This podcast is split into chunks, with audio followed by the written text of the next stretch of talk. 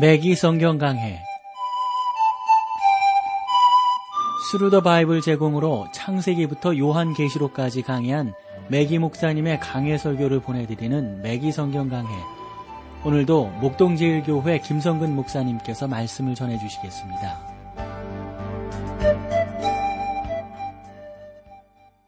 시청자 여러분 안녕하셨습니까? 맥기 성경 강해 자 오늘도 여러분들을 에스겔서로 모시겠는데 오늘은 34장에 있는 말씀 함께 나누도록 하겠습니다.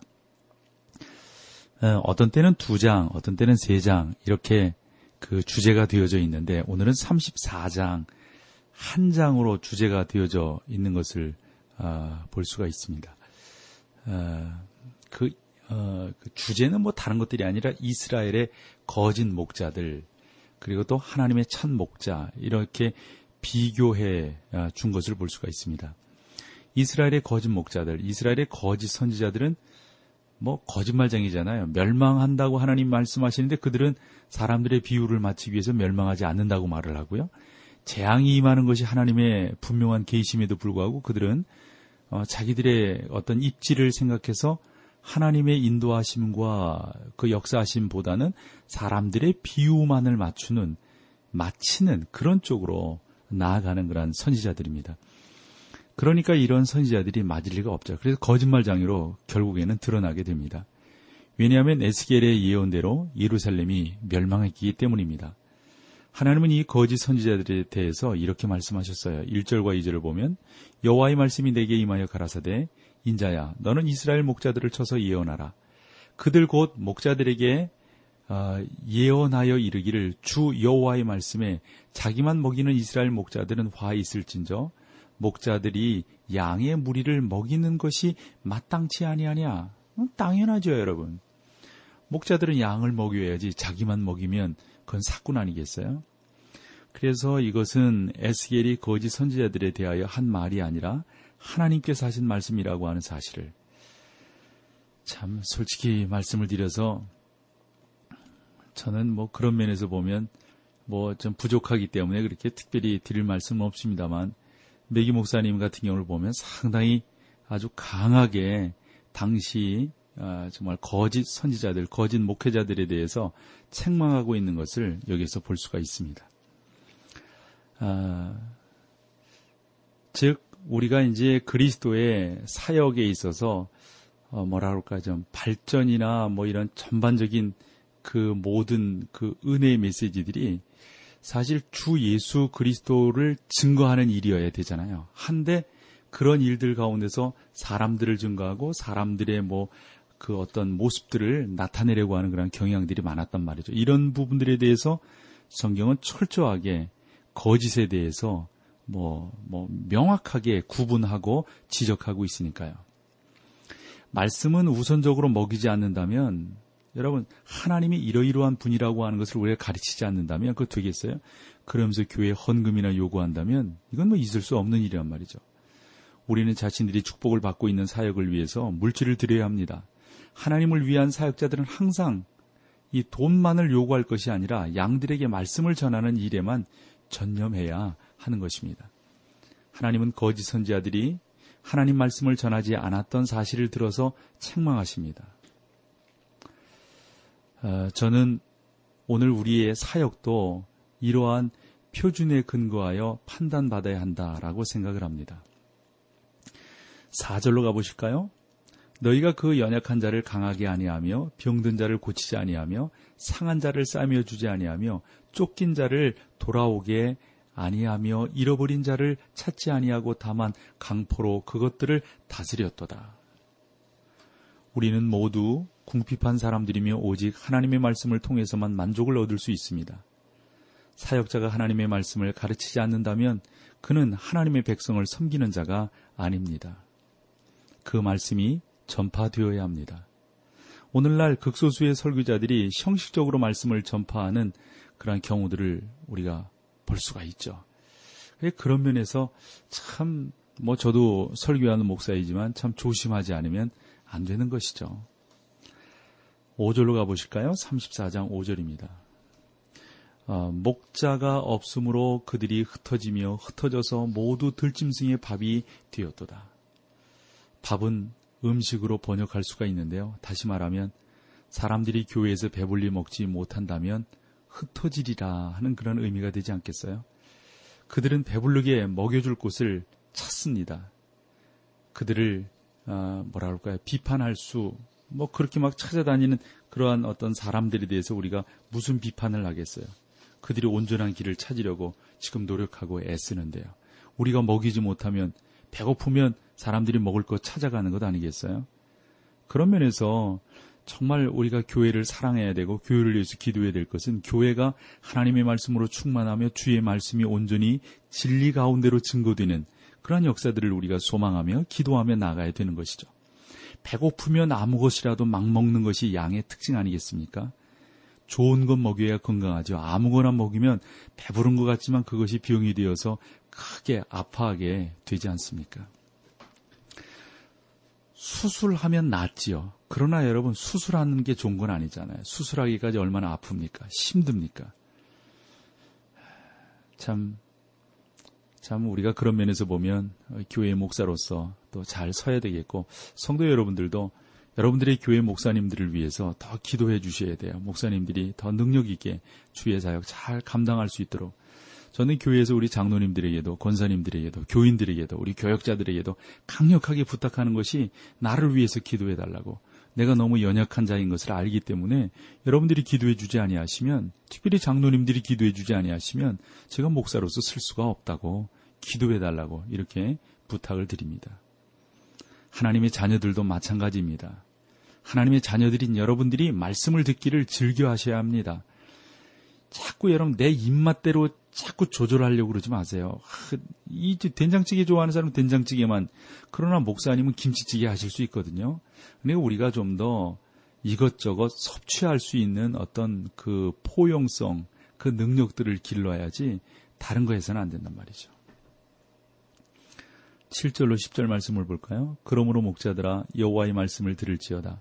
주 여호와의 말씀에 내가 나의 삶을 두고 맹세하노라. 내 양의 무리가 노략거리가 되고 모든 들짐승의 밥이 된 것은 목자가 없음이라. 내 목자들이 내 양을 찾지 아니하고 자기만 먹이고 내 양의 무리를 먹이지 아니하도다. 그러므로 너희 목자들아 여호와의 말씀을 들을지어다.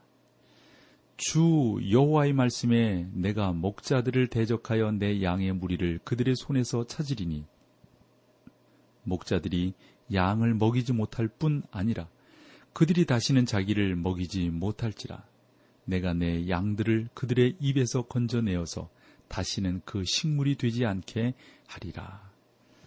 하나님은 이 거짓 선지자들에게 책임을 지금 묻고 계신 겁니다. 막 당신의 양, 여러분, 우리 목회자들도 사실 그런 어떤 분명한 음, 어떤 그 목회적 철학이 있거든요. 내 양이 아니고 주님의 양이라고 하는 사실. 내 양이라고 하는 것은 그것은 내 소유라는 표현보다도 하나님이 나에게 맡겨주셨다는 의미에서 내 양이라는 표현을 쓰는 거죠. 그렇습니다. 하나님께서 맡겨주신 양들이 건강하기를 원합니다. 살찌기를 원합니다. 주의 말씀으로 성숙되어지기를 간절히 소망합니다. 그렇게 되어지는 건 뭐 되는 것 아니겠어요? 하나님은 이 거짓 선지자들에서 지금 책임을 묻고 계시는 거예요. 하나님은 이렇게 말씀하시는 겁니다. 내가 죄인이나 죄를 대적하는 것처럼 거짓 선지자들을 대적하노라. 내가 그들에게 책임을 묻겠노라. 무엇을 묻는 겁니까? 온전히 올바르게 먹이지 못한 것들에 대해서 우리 주님이 물으시겠다고 하는 겁니다. 반면 11절부터 보면 하나님의 참된 목자들이 나오고 있어요. 거짓 목자들은 먹이지 않았어요. 자기들만 배불리려고 했어요. 그래서 우리 하나님께서 그 거짓 목자들의 입에서 당신의 양을 찾으시겠다고 하셨습니다. 우리 한번 보실까요? 참된 목자. 이 참된 목자는 정말 하나님 앞에 헌신하는 자인데 34장 11절 보십시오. 나 주 여호와가 말하노라. 나 곧 내가 내 양을 찾고 찾되. 여기서 나는 선한 목자라고 말씀하시는 하나님의 목자 예수 그리스도를 말씀합니다. 에스겔은 그리스도가 오실 것을 지금 말씀하고 있는 거죠. 사랑하는 성도 여러분, 이 땅 위에서 진정한 목자가 누구겠어요? 예수님밖에 없다고요. 이 땅 위에서 목자 사역에 대한 예언들이 아직 이루어지지 않았으므로 그분은 다시 오실 것입니다.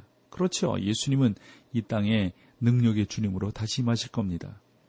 이제 우리는 미래를 살펴보기 시작해야 합니다. 그것은 포로 생활을 하고 있는 이스라엘 자손들에게 주시는 위로의 말씀입니다. 그러므로 이스라엘 자손은 하나님의 말씀에 귀를 기울여야 합니다. 하나님은 선한 목자이십니다. 하나님은 내가 내 양을 찾고라고 말씀하십니다. 다윗은 여호와는 나의 목자시니 내게 부족함이 없으리로다라고 고백했지 않습니까? 그래서 이 본장의 나머지 부분에 보면 아주 그 인상적인 것은 하나님께서 내가 하리라는 그 어떤 그 확실한 다짐을 반복하고 계신 것을 우리가 여기에서 볼 수가 있습니다. 어, 참 하나님이 하시는 일이라고 하는 것에 대해서 우리가 뭐 두 손 들지 않을 수가 없는 것이죠. 그래서 이 나머지 부분들을 우리가 쭉 보면서 그러니까 한 11절에서 29절까지 쭉 보면 18번이나 하나님께서 당신이 당신의 목자들을 책임져 주시겠다는 말씀을 볼 수가 있습니다. 저는 자기들이 행한 일에 대하여 자랑하는 사람들, 그런 사람들이 있는 것을 참 어떤 때는 역겹거든요. 그러나 하나님은 내가 하리라고 말씀하신다고요. 그 선한 목자는 수고하고 무거운 짐진 자들아 다 내게로 오라 내가 너희를 편히 쉬게 하리라고 말씀하셨단 말이죠. 그 목자는 내가 저희에게 영생을 주노니 영원히 멸망치 아니할 터이요 라고 말씀하셨어요. 그 목자는 또 이렇게 말씀하는데 찬송 함께하고 그 말씀 함께 나누도록 하겠습니다.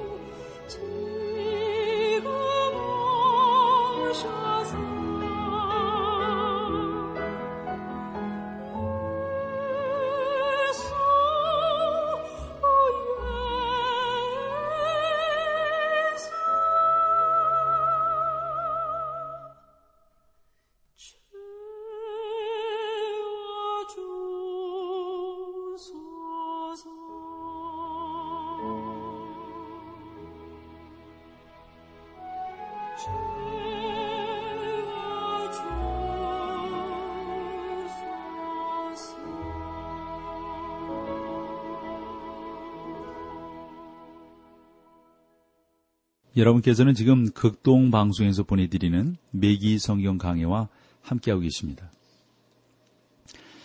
어, 이제 11절부터 우리가 하나님의 참된 목자에 대해서 쭉 보고 있는데 그 전에는 거짓 목자였었죠. 하나님의 참된 목자는 누구를 말합니까? 예수 그리스도를 말합니다. 예수 그리스도가 하나님의 참된 목자이십니다. 34장 12절을 보십시오. 목자가 양 가운데 있는 날에 양이 흩어졌으면 그 때를 찾는 것 같이 내가 내 양을 찾아서 어, 흩고 캄캄한 날에 그 흩어진 모든 곳에서 그것들을 건져 낼지라. 아멘. 선한 목자는 지금부터 2000년 전에 오셨습니다. 지금도 그 선한 목자는 내 양은 내 음성을 들으며 라고 말씀하시면서 지금도 당신의 양들을 찾고 계셔요. 여러분은 양들이 그 목자의 음성을 듣는 이유가 무엇인지 아시나요? 두 가지 이유거든요. 곧 목자가 양들을 부를 때 양들은 그 목자의 음성을 안다 하는 겁니다. 그리하여 그 목자를 알아보는 것입니다. 여러분, 우리는 얼마나 훌륭한 목자를 모시고 계신지 여러분 아시겠어요? 주님의 음성이 우리 마음에 와 닿으면 우리의 모든 것들이 다 녹습니다. 주님의 음성이 우리를 살리시면 우리 모든 것들은 다 살아나게 되어져 있습니다. 주님이 우리를 기쁘게 하시면 기뻐할 수밖에 없고요. 주님이 우리를 인도하시면 인도함 당할 수밖에 없습니다. 그분은 그만큼 귀한 분이세요. 놀라운 분이십니다. 그분이 우리의 훌륭한 목자이십니다. 13절을 보실까요? 내가 그것들을 만민 중에서 끌어내며 열방 중에서 모아 그 본토로 데리고 가서 이스라엘 산 위에와 시내가에와 그 땅 모든 거주지에서 먹이되 그 목사는 이스라엘 민족에 대하여 말씀하십니다. 즉 장차 그들에게 어떻게 하실지를 말씀하고 계시는 거죠. 그들은 그들의 죄와 거짓 선지자들의 속임수 때문에 포로 생활을 하고 있습니다. 그러나 그 목자는 이렇게 말씀하는 거죠. 내가 그들을 절대 버리지 않겠다. 너희들이 지금 뭐 포로 되어져 가고 어, 그런 상태에서 내가 너희들을 뭐 전혀 모르는 것 같이 생각하는데 그렇지 않다. 내가 너희들을 절대 버리지 않겠다. 아, 그 무천년주의자들이 있어요. 뭐 어느 면에서 보면 메기 목사님은 전천년설을 주장하시는데 뭐 근자에 많은 신학계의 동향이 무천년설로 이렇게 주장되어지고 있죠. 아, 에스겔서를 이렇게 쭉 읽, 어 나가는데 아, 그러면 이런 생각을 해볼 수가 있는 거죠. 우리가 어떻게 그 하나님의 인도하심과 역사하심 앞에서 온전한 모습으로 나아갈 수가 있는가? 그 하나님의 인도하심을 우리가 어떻게 쫓아 나아갈 수가 있는가 하는 부분들을 우리가 살펴볼 수가 있을 겁니다. 에스겔은 철저하게 이런 가운데서 하나님의 놀라운 역사 가운데로 나아가고 있음을 우리가 잘 볼 수가 있습니다. 14절로 15절을 보세요.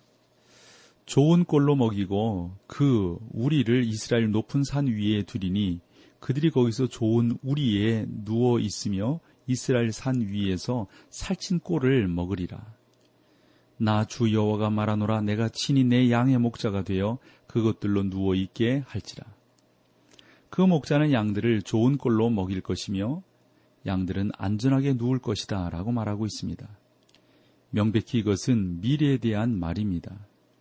이스라엘 땅은 오늘날 전혀 여러분 안전하지 못하잖아요. 팔레스틴과 계속해서 뭐 피해로 뭐, 뭐, 그, 뭐, 여러 그 단체들과 뭐, 하마스 이런 단체들과 계속해서 어려운 그런 상태에 있지 않습니까?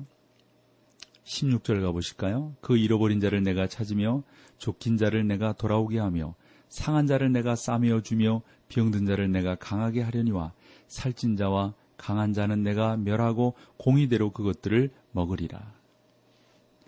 이 목자는 한 마리의 잃어버린 양을 찾아 났을 것입니다. 이것은 이스라엘 민족뿐만 아니라 오늘날의 교회에 있어서도 마찬가지입니다. 주님께서 잃어버린 양의 비유를 말씀하실 때 100마리 가운데 잃어버린 양을 한 마리 뿐이다 라고 말씀하셨어요. 그럴 때 그 주님이, 즉 그 목자가 어떻게 하셨습니까? 잃어버린 양을 포기하셨습니까? 그러면서 그 한 마리 양찜이야 상관없다. 이렇게 말했나요? 우리는 아직도 건강한 아흔 마리가 남아있지 않는가? 그런데 뭐 그까지 한 마리 가지고 그러는가? 그런데 그 진정한 목자는 그렇게 말씀하지 않고 다음과 같이 말을 했습니다.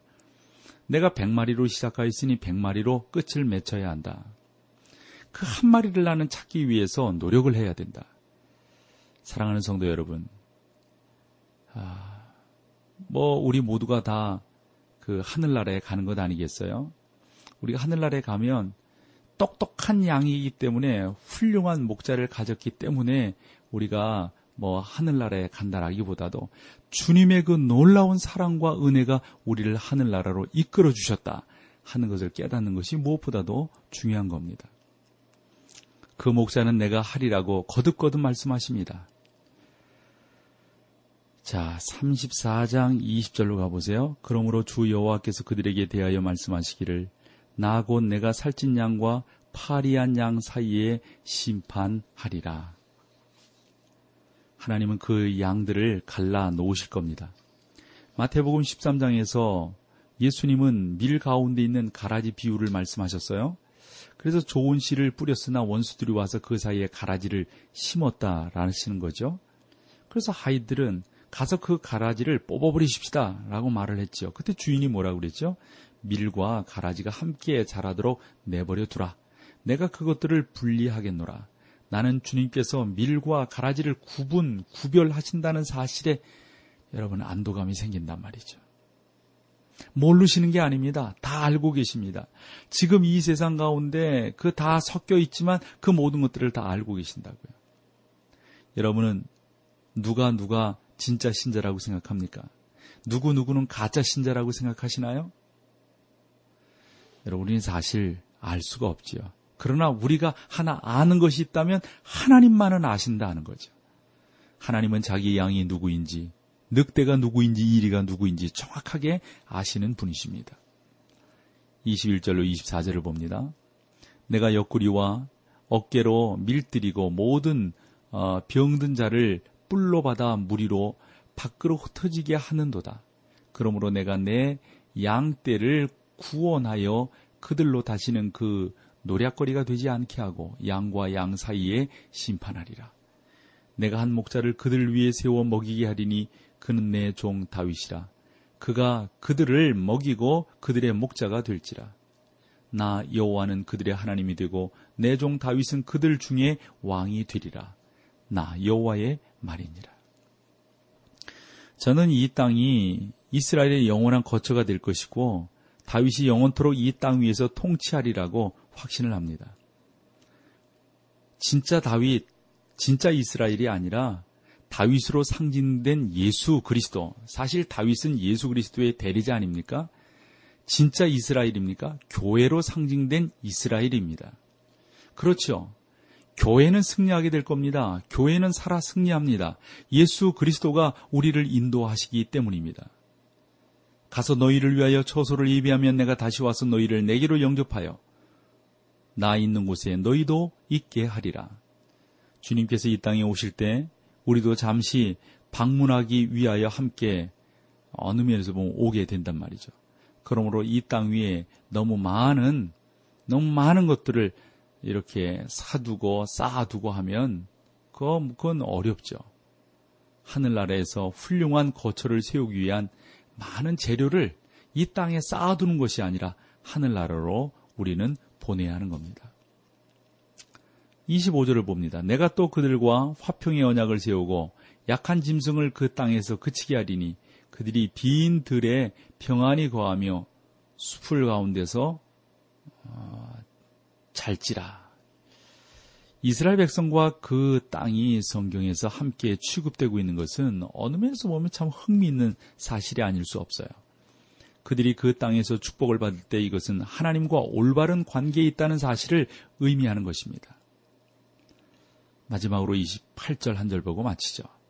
그들이 다시는 이방의 노략거리가 되지 아니하며 땅에 짐승에 삼킨 바 되지 아니하고 평안히 거하리니 놀랄 사람이 없으리라.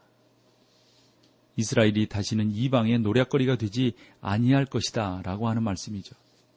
그들은 오늘도 이방의 위험을 위협을 받고 있습니다. 그러나 하나님은 내가 그 하리라고 말씀했기 때문에 그대로 시행할 것이다 하는 것을 지금도 지켜 나아가시는 여호와 하나님이신 것을 우리 찬양합니다.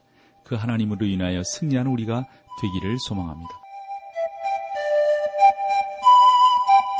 맥기 성경 강해 지금까지 Thru the Bible 제공으로 창세기부터 요한계시록까지 강해한 맥기 목사님의 강해 설교를 목동제일교회 김성근 목사님께서 전해주셨습니다. 이 시간 방송 들으시고 청취 소감을 보내주신 분께는 나침반 출판사에서 신앙서적을 보내드립니다. 청취 소감을 남겨주실 분들은 극동방송 홈페이지에 매기 성경 강해로 들어오셔서 사연을 남겨주시거나 문자로 참여하실 분들은 한 통에 50원의 유료 문자 샵 1069, 샵 1069번으로 보내주시기 바랍니다. 매기 성경 강해 오늘 순서를 마칩니다.